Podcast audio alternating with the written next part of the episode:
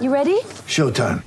On May 3rd, summer starts with The Fall Guy. Let's do it later. Let's drink a spicy margarita. Make some bad decisions. Yes. Audiences are falling in love with the most entertaining film of the year. Fall guy. Fall Guy. Fall guy. That's what the poster said. See Ryan Gosling and Emily Blunt in the movie critics say exists to make you happy. Trying to make it out? Nope. Because I don't either. It's not what I'm into right now. What are you into? Talking. Yeah. The Fall Guy. Only in theaters May 3rd. Rated PG-13. Today's episode of the Keeping It 1000 podcast with Adam Mares and George Karl is brought to you with limited commercial interruption thanks to DraftKings Sportsbook. It's nice to see football back on our televisions, back in our hearts. And lucky for us, that was just week one. There's plenty more football ahead of us, and there's no better place to get in on all of the action than DraftKings Sportsbook, America's top rated sportsbook app. To add to the excitement of week two, DraftKings Sportsbook is bringing back their can't miss offer. If you haven't tried DraftKings Sportsbook yet, head to the App Store now because you don't want to miss this. DraftKings Sportsbook is giving all new users the chance to turn $1 into $100 when they bet on any team. Uh, This, I know these deals. I've been saying these deals for a while now. I don't know if people understand it. It's true. You can place one dollar bet on any team, and if that team wins, you cash a cool Benjamin. How could you pass that up? It's almost no risk. So head over to the DraftKings, uh, the top-rated DraftKings Sportsbook app right now, and use promo code DNVR when you sign up, so you can get this can't miss offer. Pick any team during the week two, bet one dollar on them, and win one hundred dollars if they win. That's one dollar to win one hundred dollars during this uh, limited time promo code DNVR special. Uh, DraftKings Sportsbook must be 21 or older, Colorado only. Eligibility restrictions apply. See DraftKings.com slash sportsbook for details. And if you have a gambling problem, call 1-800-522-4700.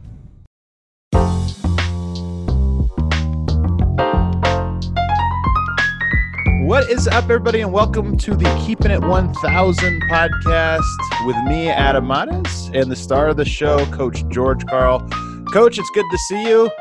Every, everything feels a little bit better today. The, the sun is a little brighter. The birds are chirping a little bit louder. At least that's how I feel as a Denver Nuggets fan watching the team come back from a second three to one deficit in a series and reach the Western Conference Finals. How do you feel? Uh, and and just uh, how do you feel this day? I guess after following that big win. I think anytime uh, your your city gets to a Final Four, you know, if we're in NCAA right now, we'd be having a party, and Right. the NBA doesn't celebrate the Final Four like I think they, they should. Yeah. Uh, you know, I think uh, a lot of coaches have gotten to the Final Four, but not to the finals. And it doesn't seem like it gives the respect of just getting to the Final Four is a hell of an accomplishment. Uh, you know, I think expectations now are kind of been met. I think everybody's kind of happy with what has gotten done. And now everything now is how can we uh, improve it? How we can push it forward? How can we uh, take what we've learned and how we've played and, and continue it against another good basketball team? I really like that idea of looking at the NBA as a Final Four because I'm with you. I mean, in one sense, the Nuggets are now only halfway to the championship, but in another sense, you know, just getting here, I, I can hear your dog there. He's very excited. He's a he too is a Nuggets fan. I can hear. Um, but even just getting here is just such a, a big deal. Obviously, even for Nuggets fans, I mean, this is now the furthest. You know, a handful of teams. I think three different times in the NBA, the Nuggets have advanced to the Western uh, Conference Finals. So to me this this just you know it feels like a huge accomplishment and i'm just really happy for that group of guys. Let me ask you this one right off the bat though. How the heck did they win that series? You've been so level headed there's so many things that you have been spot on with this and i feel like i've learned a lot. One of the things you said was in this bubble it would be easier for teams to come back and momentum shifts wouldn't be like in a regular series because there's no travel there's no road game if you're behind you don't have to go on the road that's been so true, not just for the Nuggets, but I think a lot of teams have figured things out. You look at the the Oklahoma City Thunder; they got killed in the first two games, figured something out, and were able to maintain that momentum all the way to Game Seven. Um, how did Denver regain momentum in the series? If you could kind of reduce it, what what turned the series? You know, the, the thing that steps up in my mind is uh, Gary Harris. Mm. Uh, his first game back, I remember calling it magical. How the defense looks like it's connected, Yeah. and there there, there were more multiple efforts. There was more intensity and enthusiasm to the game, and I think, I think you got to talk about the veterans on this team a little bit from a standpoint of Millsap, Grant, Harris, Plumlee. Plumlee had a, didn't play much in la, in the last series, but he had an 11 minute stretch. I think it was game five. He played Yeah. really well, and uh, you know, there's a. I mean, right now, I think you know, I'm sure they're starting to prepare today, but uh, it was a hell of an accomplishment mentally.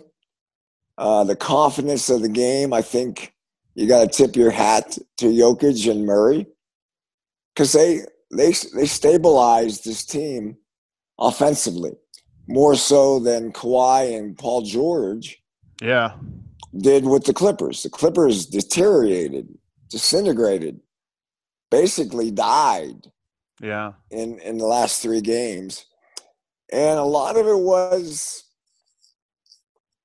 it wasn't easy. I mean, I mean, getting down double digit is not an easy thing for a young team. I think you got to tip your hat to the coaching staff and Malone to find the positive energy to keep it on on track. To to you know, and the, and then the fourth quarter play. I mean, it was marvelous. I mean, I mean, not only were they good defensively, they were good offensively. They got better offensively. Most of the time in a playoff situation, as the series goes along, as as a game goes along, the defense seemingly gets in better control of the offense. Right. That didn't happen to the Nuggets. And in a very quiet way, they have rebuilt their defense around guys that they trust. Uh, they trust uh, Torrey Craig. Right. They trust Gary Harris. They trust um, uh, Grant.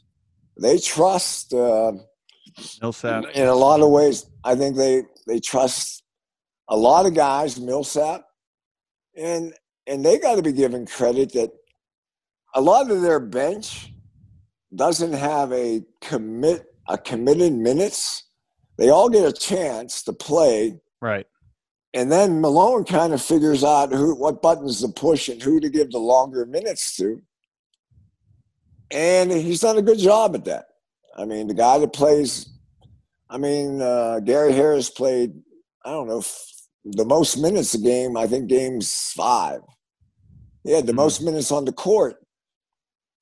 And he, I think he had played 42 minutes after not playing at all in the series before until the end. And I just think there's a a confidence, and I think the balance of the team, their defense has come back, uh, and I kind of like it. You know, I I think my my two teams right now are Miami and Denver, Oh wow. and Oh wow. uh, you know, uh, I I think Miami's going to get it done in the East, and the underdogs kind of I think are playing.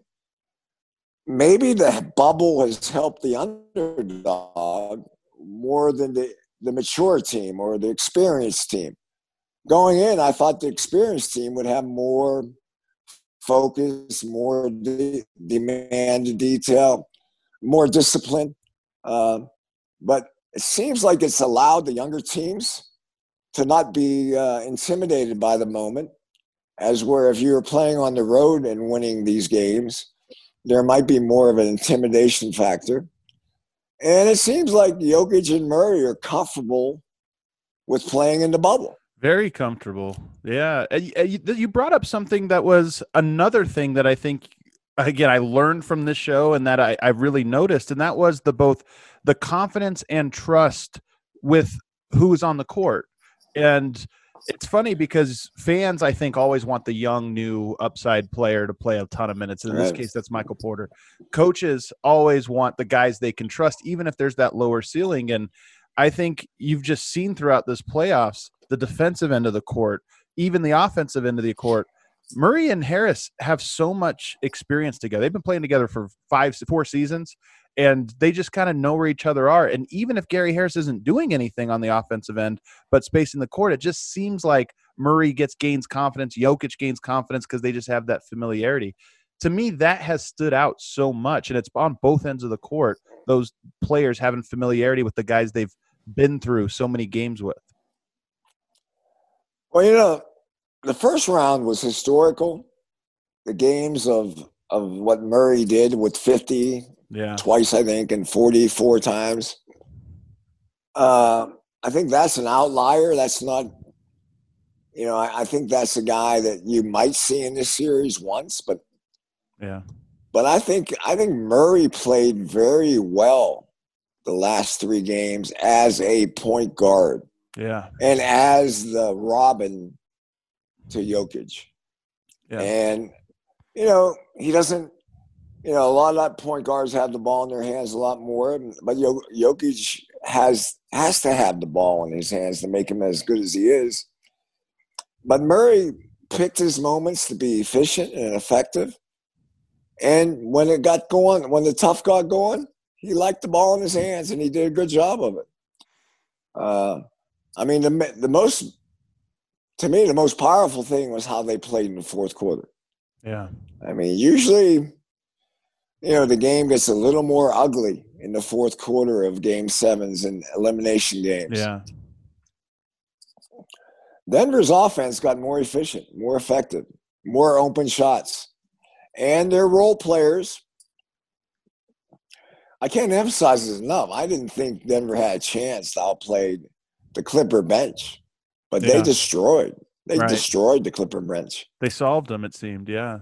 And some of that was defense. Some of that was, you know, you had Craig or you had Harris on Paul George. I mean, on Lou Williams a lot. But Monte Morris is solid. You know, he's not spectacular, but he gave him solid to good minutes. And you can almost see him feeling a connection. Um, you know, and in a lot of ways, uh, this is kind of the year that uh, you know you could you can see a team growing up from being a maybe a, a contender to I think maybe they've made the step that they're going to be a contender for the next three or four years. I love that, and you brought a bunch of stuff up there in that in that point that I want to kind of circle back to. The first one you talked about Jamal Murray and how these last three games, this last one he scored a bunch of points and he was fantastic in that way. But games five and six, 12 assists, only two turnovers, facing a lot of pressure with the ball in his hand. And I thought the scoring was a bit quiet, but to your point, the point guarding I thought was really really high for him. Were you worried at all after watching him go for 50 points and 40 points? Were you worried at all that okay, well maybe he's now feeling it a little too much and may, maybe he's going to overemphasize that aspect of the game? Well, I don't think any coach or any player thinks about going into a game to get 40. Mm, It just happens. right. Uh, I don't think you know you're sitting there saying before a game that I'm going to give Murray 25 shots, and I need him to get 35 or 45. Uh, you want the team to function as a unit and as a team more than you want one guy standing up. But the playoffs have a tendency of the other guys can't score, so you got to give the, the, the ball to the guys that can score and so you get an over more of a more volume to your scores and i think what happened is the clippers went that way from the very early in the series their their confidence in the other guys playing next to george and Kawhi and to and to Lou Williams it seemed like they were they were they not only didn't have confidence playing next to him, they didn't seem like they enjoyed playing next to him. Their spacing got worse as the series went on, and their playmaking got worse as the series went on. And you know, a lot of that's probably going to fall on Doc Rivers, but I think it falls on that the Clippers weren't together. Oh, know, completely. Yeah. You know, we said that you know, the Clippers have been up and down. They've played really good at times this year, but in general, they weren't. I think most of us going into the bubble would thought that the Clippers had underachieved, and they were blaming it on, you know, injuries that they've Right. never been healthy. But you know, when you have two guys on your bench that can play can play 35 minutes in any game in the NBA, I don't I don't like buying injuries that much. I think Right. injuries make guys better. Injuries help teams in a lot of ways. Uh, I think I think the media and and uh, coaches use use injuries as an excuse when they're part of the game. And if you don't have trust and belief in some of your guys sitting on the bench, even though they may not be playing big minutes, uh, I think Denver's shown that uh, their bench was pretty cocky and Yeah. and did a great job. The one thing I, I I would be a little nervous, and I know this might come up, but I like how they're playing now, and I'm not sure I want Will Barton to come back. Right, right. As, as a coach, Yeah. I'm not sure I want that, but you know, I, I, guess you always want as many weapons in your, and you know, you want as many tools in your toolbox as you can have. But they're playing well right now and connected very well in their defense. Right now, I think it's going to be another. It's going to be a lot of ways a defensive series against the Lakers. I think the Lakers are better when they play their A game at the defensive end of the court. And then the, the second key to my mind is uh, how the benches are going to play. Mhm. Who's going to help LeBron and Anthony Davis? Yeah. They're they're not consistent there either. Right. Now Ron, Rondo's come in and seemed like it's he's waking up a little bit and playing well. But the other guys off their bench have been very inconsistent. And I think uh, I think right now I'm I'm confident in Denver's bench, I guess. I'm really happy with how they've played. I think Malone has confidence in him and there's a there's a connection, a trust, and a belief in how they're playing as a unit off the bench and as the camaraderie of the team is positive. Yeah, it certainly feels that way, and especially in contrast to the Clippers. One of the words you've been using connection a lot on this show, but one word I remember you using when you were here in Denver was teamness. You Right. talked about a team having teamness to it, which I think is a word you maybe you made you invented. I don't. You can correct me, but to me, watching that Clippers versus Nuggets series, especially when the pressure got ramped up, it was very clear which one of these two teams was to nether it had that connection, had that teamness, and which one didn't. You know, I tweeted last night, I said that, you know, it was fun seeing team beat talent. Yeah, yeah. And, you know, and it just, I thought, I mean, don't get me wrong, I think Doc does a great job. But the team that it, it wasn't it wasn't comfortable for me as a coach Mm, watching a team disintegrate like Yeah, the yeah. Clippers disintegrate. yeah. I mean, and there are three guys on their bench that I know really well. Rex Rex Hellman was here with me in Denver. Yeah. John Welsh has been with me for a long time, and Sam Cassell and I, Yeah. of yeah. course, coached and, I, and Sam and I are close. And I talked to them between game six and seven, and you could hear in their voice Yeah. they were a little nervous. They Yeah. they were worried about their offense. And I was yelling at them. I said, "Tell me why you haven't put Kawhi on Jokic." Mm, And I didn't think I didn't think there was a lot of creativity coming away from how the Clippers were playing. I think they were just kind of saying we're better than them and we just got to play better. yeah. Well, I, I, it's amazing to me that they play a seven game series and Kawhi covered Jokic maybe 10 times. Yeah. And I, if I was coaching the game, Kawhi would have been Jokic from the very beginning. What? Why is that? What do you? What? What advantage do you gain there? I I have Jokic, I have Paul George on Murray and Jokic on covered by Kawhi. And I'm going to let you try to beat me with the two point post up game. Okay, yeah. No help, And- just make you make a lot of post ups. Yeah. Let's see. Yeah. I mean, I mean, I'm gonna yo yo in and out, and Right. you know, fake fake a double team once in a while. Maybe every once in a while, I have a timeout on my double team. Right. But you know, you, they turned Jokic over. But you know, the double team, their their double team defense didn't. They gave up a lot of open shots, a lot of Yeah. threes, and Denver made them.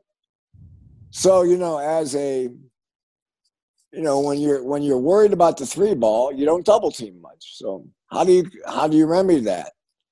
The two man game that Murray and Jokic were, were running was giving them something. Yeah. Murray was getting something into the crack, into the paint, or the throwback was getting Jokic.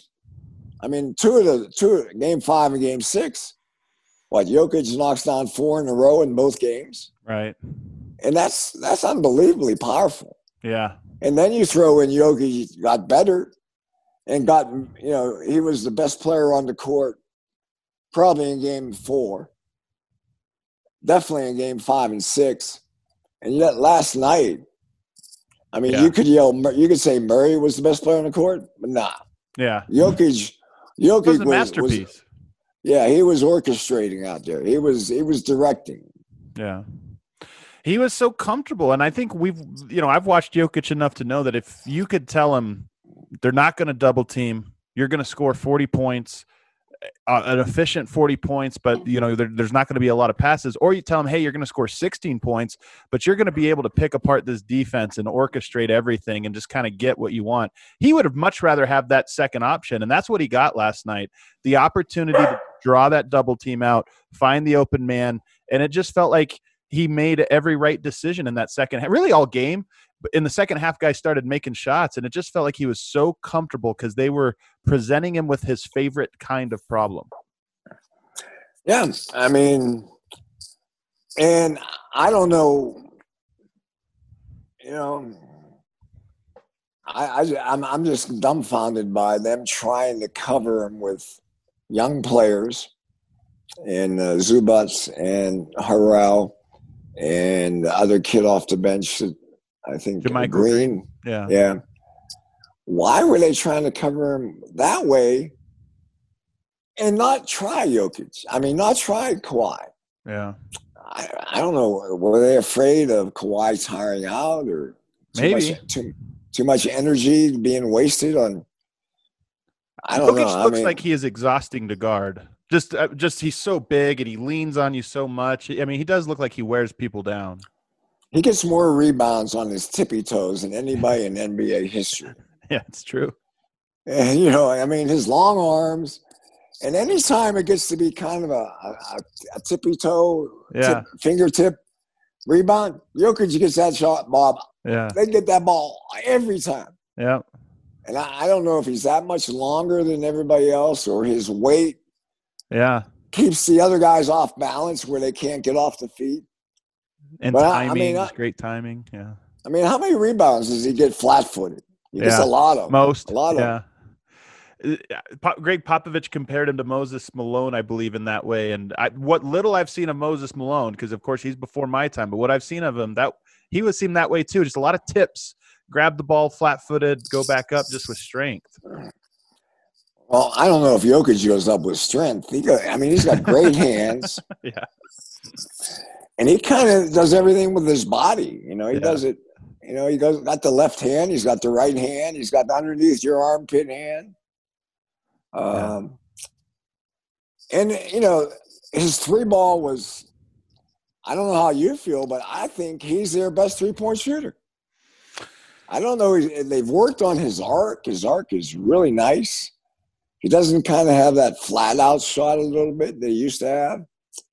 Um, and then he's got the fadeaway, which, you know, I, I know, I know uh, Malone likes it when it goes in, but it's a little scary. But The Sombor Maybe- maybe- shuffle, the one-legged, the one-legged sidestep. yeah, I, I got it down. I understand where it's coming from, but you know, I don't want anybody on my other my, my team shooting now except him right now. I want you to know that. Yeah. Do you think he's taking it too much? Because there was one game where he took maybe four or five of them, and I think he made two or three of them.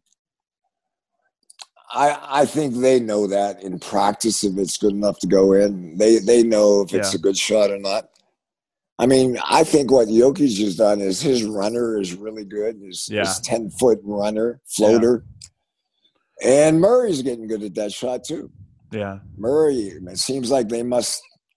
They almost look like they run. They do the same drill. That ten foot kind of push shot runner, uh, Tony Parker type of shot. Uh, That shot's so valuable in the playoffs, it seems, as teams really buckle down and try to protect the restricted area. well, I think you know the, the Lakers are going to give you a different different. Lakers are long. Yeah. They are long, athletic, and probably more physical than both Utah and the Clippers. Um, and they ha- their role players are a little bit like Denver. A lot of their role players are defensive oriented. Called, I mean, Pope is um, Yeah. is definitely a defender. Uh, Caruso is a defender. Yeah. Rondo is a total player, but he can be a he can be a little bit of a tough defender. And you got Dwight Howard and Anthony Davis. Yeah. I don't I don't think you're going to see many double teams on Jokic. So Yeah.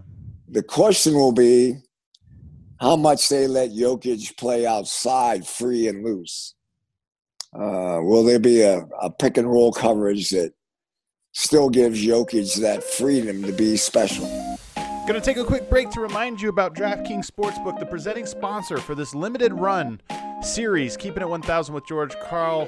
The NFL is back, and this DraftKings Sportsbook is bringing back their can't miss offer. If you haven't tried it, head on over to the App Store right now because you don't want to miss it. DraftKings Sportsbook is giving all new users the chance to turn $1 into $100 when they bet on any team, whatever team. It could be the biggest favorite. Just bet $1. You're going to win $100 on that bet if you if your team wins. That's right. You can place that $1 on any team. And if that team wins, you cash a cool Benjamin. You can't pass this up unless you just don't want $100. If you're new to DraftKings Sportsbook, head to the app now to scout their latest offers. Bet with DraftKings Sportsbook, a sportsbook that goes wherever you go. DraftKings is safe, reliable, and secure, making it easy for you to deposit and withdraw your money at your convenience. So download the top-rated DraftKings Sportsbook app right now, and when you do, use promo code DNVR when you sign up so that you can take advantage of this can't-miss offer. That's right, pick any one team, bet $1, and if they win, you win $100. Limited time only DraftKings Sportsbook. Must be 21 or older. Colorado only. Eligibility restrictions apply. See DraftKings.com slash sportsbook for details. And if you have a gambling problem, call 1-800-522-4700. You, I want to go. I, I want to stick on this series a little bit, this Clippers one, before we move on to that one fully, though, because uh, there's a couple interesting points here. In a, one of our first episodes together, you said you thought Jerami Grant maybe wouldn't be content in Denver, or maybe he's not long for this team. I look at him and I think he's one irreplaceable, and I just think that he's really grown, especially in these playoffs, into such a nice fit alongside what Denver has been doing. Um, I can't imagine the Nuggets next season without him. Of course, he's a free agent, so he can decide where he plays. But do you still feel that way, or did I misinterpret you in thinking that maybe he didn't like or wouldn't like the role he has on this team? Well, he's going to like what has happened. So that will, you know, I, I think he became a free agent because he wants to see what's out there. Yeah. What what role can I get a bigger role? Can I become a starter or maybe a thirty minute player? Um, I think the roadblock you have is you got Barton, Porter Jr., uh, Jeremy, uh, and and to be honest with you, I think Malone likes playing three guards sometimes. Yeah. You know, he, he likes playing Gary Harris, Corey, Torrey Craig, Monte Morris, and Right. he likes playing three guys, three little ones. Yeah. So I don't know how you can pay. You know, if Grant is a fifteen million dollar player, can you play Barton fifteen million dollars and Grant fifteen million dollars and Porter Right. Jr. That's a lot of money at the at the two, three, four position. And I love Jerami Grant. I thought it was one of the best decisions the front office made in the last two years, signing Yeah. him and giving up a first round for him. I thought that took courage to do.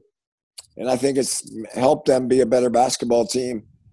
I like teams that are young, but also have a flair of veteran leadership spring uh, sp- spread around. And I think I think the veteran guys in Millsap, Harris, Plumlee, and Grant uh, have been marvelous in figuring out how to contribute in their roles. Yeah. Yeah, he's just been so fantastic. And you think about he's guarded Donovan Mitchell, now he's guarded Kawhi Leonard. I mean, that's quite a bit of on-ball defensive versatility. Um, I, I think is uh, really, really impressive. So Murray and Jokic now have 28 playoff games under their belt. And I thought this in the first round when they made it out of that. I thought this is one of the reasons this is so great for Denver. Forget trying to chase a title and staying alive. I, you shouldn't forget those, but for now, do I just thought it meant four more games against tough competition uh, and, and four more opportunities to grow. And I really believe that watching this team over the last 14 games, I feel like they are a significantly better team now than they were 14 games ago. And I, I, I feel like this experience you get in the playoffs, you can't you, you can't simulate that. There's there's no there's no way to replace the lessons those guys are learning right now. I mean, do you see that? And just what does a team and what do young players specifically gain from being in tough games on the biggest stages? I mean, it's hard to. A regular season game is totally different than a playoff game.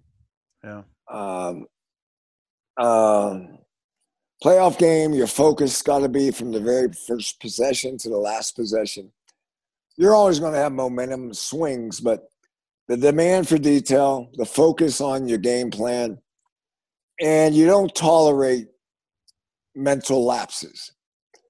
And um, I think you grow up. You you know you grow up wanting to play in the playoffs. Once you know realize how good the playoff basketball is and how hard it is right. to be the yeah. best at it, that's where you want to play. I mean, I, my my one year in in my second year in in Seattle, we played a five game series against Utah and won in the game five elimination game. Five, you know, it was a five game series. Right. The second round, we played Houston in a seven game overtime game and won. And then we played Phoenix and Barkley in a seven game series and lost. Yeah. And that that was where Gary Payton and Sean Kemp said to themselves, "This is where I want to make my statement." Mm. And I see a little bit of a similar yeah comparison. Yeah. You have elimination games, learning how to win a game seven, winning a you know winning in the most demanding mental mental toughness, emotional toughness, physical toughness of basketball. And then two days later, you go, hey, we got another one. Let's go. Right. I mean, I mean, the thing is, they're only halfway there. Yeah. it's crazy. And I know, I know it feels like, you know, we're a game away from winning the NBA championship. It really does. Yeah. Uh, but there's a lot of work to be done. And there's a lot of the the pieces that worked against Utah were a little different against the yeah. Clippers. Yeah. And the Lakers are going to be a little bit different. And you know, I don't know this for a fact, but Plumlee didn't play much. Does he play more now? Because is LA going to throw both big guys out there? Right. You know, Anthony Davis is a, a seven footer that can cover threes and fours. And Frank, in his past, likes playing big. He likes the little bit of the East Coast of having more length, having the rim protected, not not covering the three ball by not coming off a help and letting big men take care of the back paint. Mm-hmm. Yeah, this you look at Utah Jazz, you look at the Clippers, and now the Lakers. The diversity between all three of those teams seems it's pretty stark. I don't know if this is more, in your opinion, is it more of a contrasting styles between the three than usual. I mean, usually there's some crossover, but I feel like these three teams are completely different. I I totally agree with you. Yeah. Utah is a team plays with a lot of ball motion, a lot of movement, a lot of creativity as a unit. Rely upon on a great player, Donovan Mitchell. They have a great defender, and and and they they they put the three ball. They shoot the three ball a lot. Right. The Clippers don't shoot the ball as well as as Utah. I don't think. That I thought they shot the ball poorly, but they're more of a individual isolation. Right. It's Paul George's touches. It's Kawhi's touches. It's Lou Williams' touches. And um, I think it fell apart on them because they didn't have enough shooting out on the floor. And the big thing that grew as the, as the series went on was Jokic became the best playmaker on the court, and no one could come close to him on the on the Clipper land. I mean, they were saying Kawhi is getting to be a better facilitator. Didn't happen. Yeah. Not very not very good with his shot selection and playmaking. Right. Um, in fact, I thought he tried to be a playmaker more as the series went on, and it didn't work. Yeah. It didn't get done. And Paul George, uh, you know, I like him as a star player in our league, but you know, he's failed in these moments a lot. I mean, he's had those three for 15 games way too often for me. When that shot hit the side of the backboard, I mean, I even I felt bad. I mean, that was that was a tough, wide open shot to clank off the side of the backboard. Well, I mean, he wasn't the only one uh, tying Yeah. himself. I mean, that, that last last last quarter, it was painful watching a It team, really was. as I say, somewhat disintegrate right in front of national TV. Yeah, it, it really was. Um, do you think the Lakers are a tougher opponent for the Nuggets than the Clippers? I'd have to say yes because of LeBron. Yeah, LeBron has the ability to make guys better. Jokic has that ability also. But LeBron's been doing it for a long time. And he's had more experience on trying to figure out what teams are doing against them. Um, and I, I think I think um the Lakers during the season played more consistently better and more they fought through the tough times with success better than the Clippers did. yeah, Um, now they didn't play that great in the bubble, but I think coming out in the playoffs, they've played pretty good. yeah, Um, but they have to upgrade their game. Uh, Denver's going to get a couple wins. Denver, Denver's going to scare them. They're going to get Hmm. some wins. Uh, I think.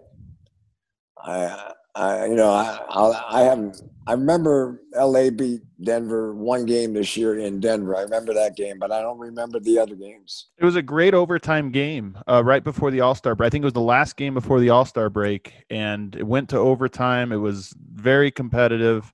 I thought it was a very interesting game. And I thought LeBron kind of took over in Absolutely. overtime, right? Yep. Um, but you know, I I think you know the weapons. You got you got two great players in Anthony Davis and LeBron who are eight, nine, eight, eight. uh, Anthony Davis probably eight years in the league. Yeah. LeBron's sixteen or seventeen years in the league. So you got two young guys, and then you got Joe Jokic and Murray, and then the the the the supporting actors is what's going to be interesting to me. Who gets the first chance to Yeah. you know to help to help the guys? Uh, both both coaches are going to be interesting to see where they go there. with Denver, that you mentioned Plumlee because they play so big. I mean, who else do you think might get more minutes in this upcoming series than they have in previous ones? And maybe not even minutes, more just opportunity. I like how they're figuring it out now. Yeah. I mean, I like the idea of one day it's it's Grant, one day it's Harris, one day it's you know it's Monte Morris didn't give you maybe a big game, but he gave you some big halves. Uh, you, you know, and they're playing with confidence. Um, I don't know if they're going to go after Murray from a standpoint of going after him. When you jump Murray in the pick and roll, you give Jokic a lot of freedom. Yeah. And I, if I'm coaching right now, I'm, I'm saying, I'm not. I'm trying to. I'm trying to weaken Jokic's influence on the game. Now, can you do that with Anthony Davis? Maybe. Can you do it with a little bit of Anthony Davis and maybe a little Dwight Howard? Maybe. Because you know Jokic, the chunk, the tricks that he has might not work against Yeah. Dwight Howard. I'm betting on Jokic. Though. I think Jokic still. They're going to have to. One game plan against Jokic isn't going to work. You're going to have to maneuver, be creative, and mix it up a little bit. I'm interested in that matchup specifically because I think that Jokic has solved just about every big in the NBA. Doesn't mean he could dominate him, but I just think he knows how to attack him. I think Anthony Davis is the one exception to that. And I thought it was interesting this year. They played, I believe, on December 4th this year. You remember the early part of the season, Jokic was kind of up and down. He was a little overweight. You know, he just didn't seem like he wasn't in midseason form, you know, right out of the package this season. I, if it was a year ago, so it's almost hard to remember. But I remember one of those games, Jokic tried to turn it on the fourth quarter and had a really rough go. Anthony Davis blocked his shot several times. And I thought that was a turning point. That game was a turning point for Jokic. He started losing weight, started working out after games. And I paid close attention to that because to me it signaled almost a recognition from him of, hey, this guy's on my level. This is a really good player that can kind of match me and, and sometimes shut me down. What do you see between that matchup for him? Because he's been so good against so many other centers, but but that one is just such a unique problem given the skill and length and athleticism.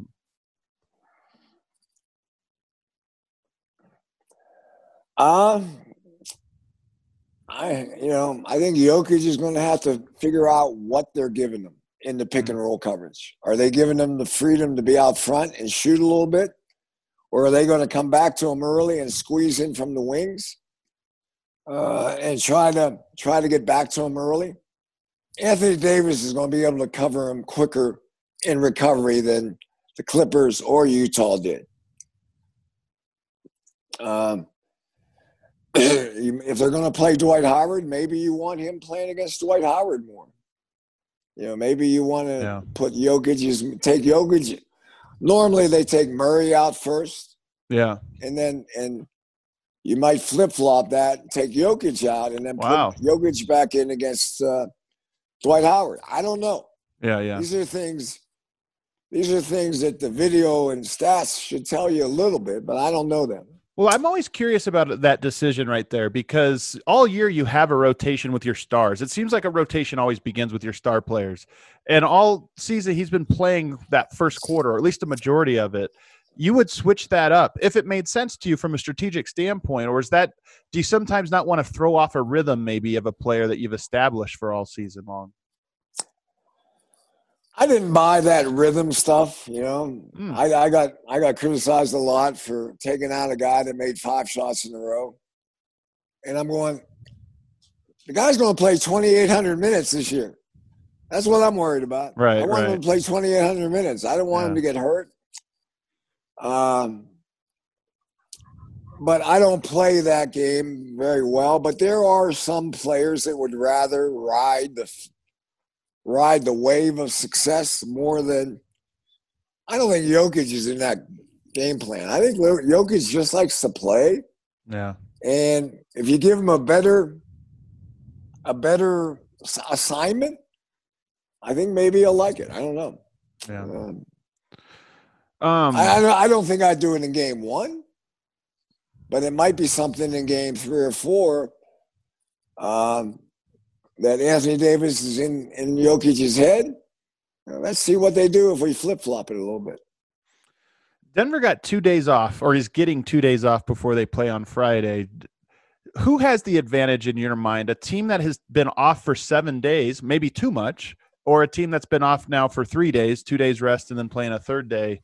Who do you think has the advantage going into game one, just from that perspective? Uh, there could be some rust come Monday. I mean, come first game. Yeah. Uh, but I, I think preparation time. I think it probably allows LA to be ahead of the curve a little bit in preparation on what they want to do and what they've worked on. Um, I think,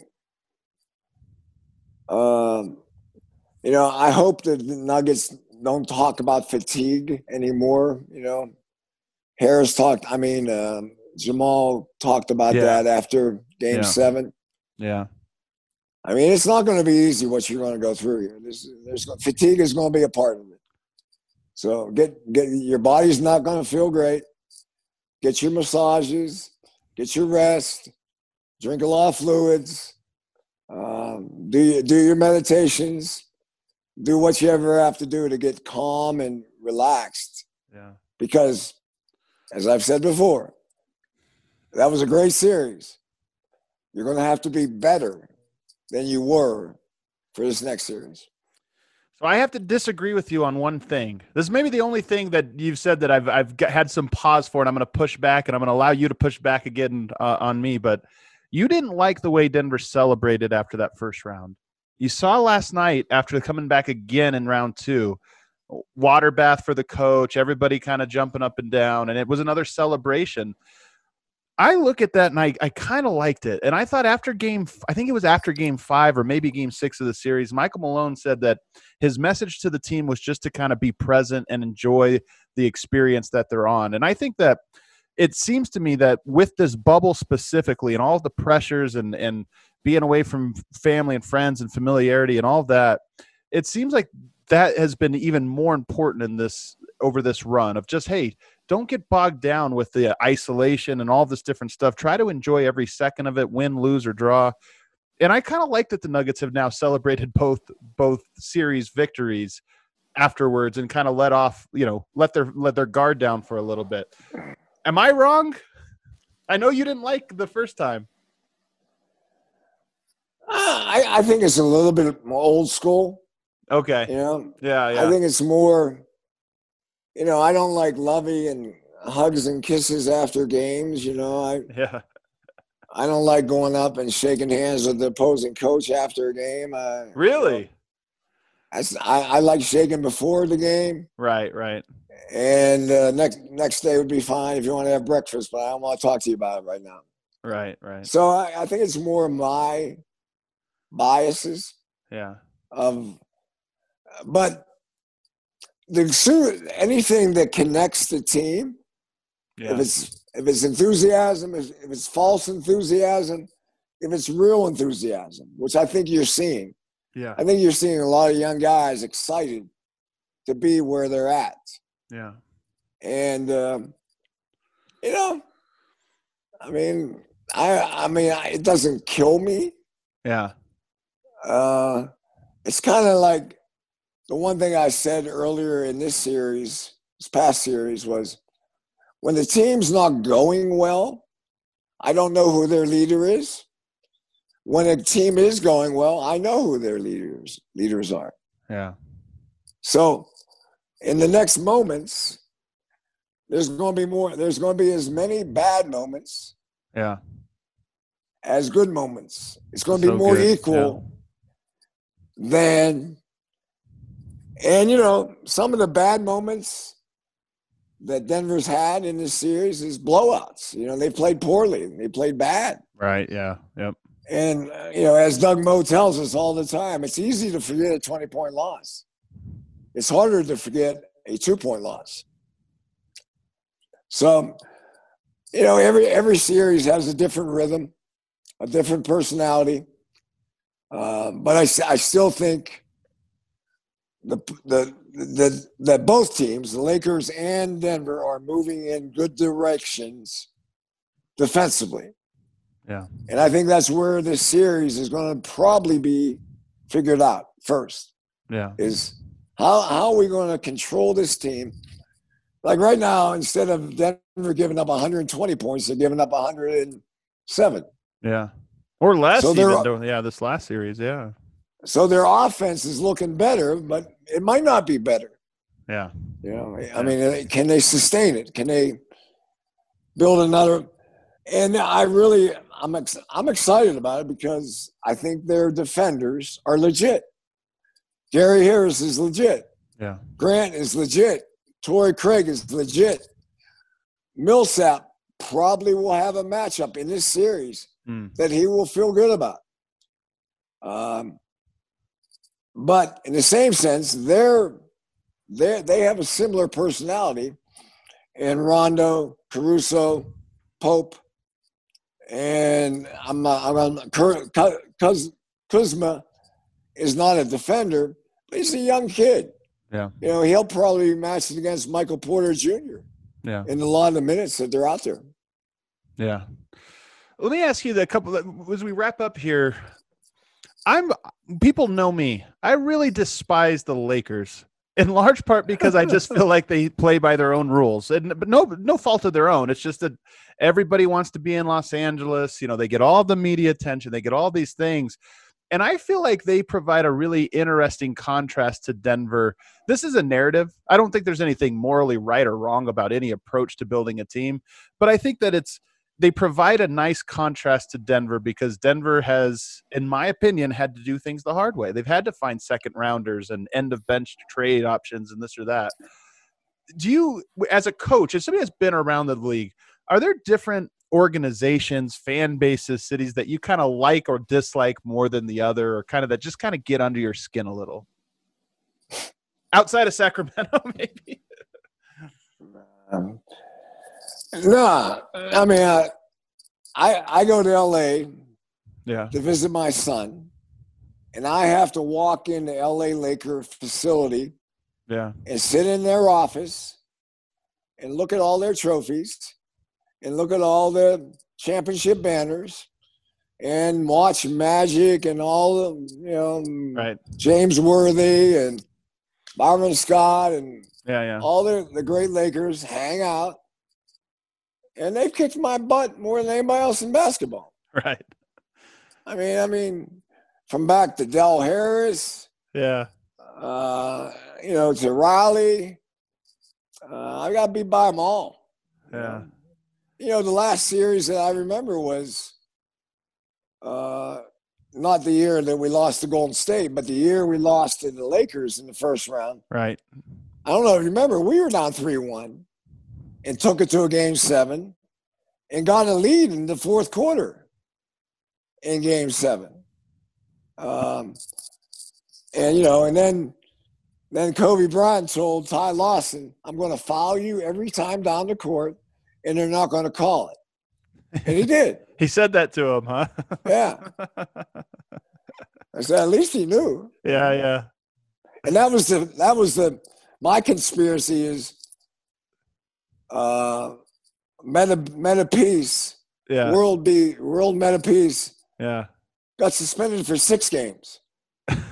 Why did he get suspended for six games? Why can't he be suspended for the whole series? Because Oh, him coming back on the court they had, we had three guys playing well. We had ty andre and i think Afflalo playing well. Yeah. And if they didn't have Metta peace i think we might have beaten them but because of their defense again fourth quarter defense they matched up very well against our, our guys that were going well Yeah. Last one I want to ask you, and maybe this I'm I'm getting a little ahead of myself here, but you know, being in Denver, Jokic and Murray, I think, have been on, you know, on the come up for a while. Jokic has, I think, been a star player for a while, but they haven't had a lot of notoriety. They haven't had a lot of media attention. I think through this playoffs, they're starting to gain more and more. I mean, Murray's 50 point performances have grabbed attention. You know, obviously Jokic, what he's done has grabbed attention. How does that, and now just being in the Western Conference Finals, that's a big stage does that change things at all in your opinion they're 22 and 25 respectively And now it seems like the spotlight is finally on them in a way it hasn't been before. As a coach, do you think, okay, this is in some ways a new challenge for those guys that maybe they don't see coming? I agree with that. I think there's a comfort zone that they're showing to me in their body language, in their approach, in their leadership, in their conversation. Yeah. Yes, I think what you're seeing is uh, not only the value of, of of being successful in a playoff, big time playoff games, but the confidence that you can do it again. Right. Uh, I think they're they're now, you know, they know that they're capable of not playing well, but they're more confident than they've ever been that they can do what people want them to do. Yeah. And they're that confidence, you know, both of them, Jokic and Murray, have had inconsistency in, in sustaining it. But I think these last 14 games, you got to be happy with how they played. Yeah. Really happy. Definitely. Well, I'm excited, and I, you know, I kind of had not written Denver off, but I just thought that the odds of them in this series, to me, it's a tough matchup. Um, it sounds like you're more optimistic than I am, but you were more optimistic about Denver against the Clippers, and like I said, you've been right on so many things in this podcast. That's why it's been so great talking to you. Um, I like your optimism. I think you're going to see. I hope it's a fourth quarter game on on Friday. Yeah. Uh, you know, we're in a different. It's really different not having a home court. Yeah. So now we're going to a neutral court again, and you know, in a lot of ways, uh, Denver's playing with more confidence than LA is. Yeah. But you know, LA has the king, and in a lot of ways, it's going to be how, who does LeBron make better, and who does Jokic make better? Yeah. Who's going to step up a little bit to be the third fiddle or the fourth fiddle?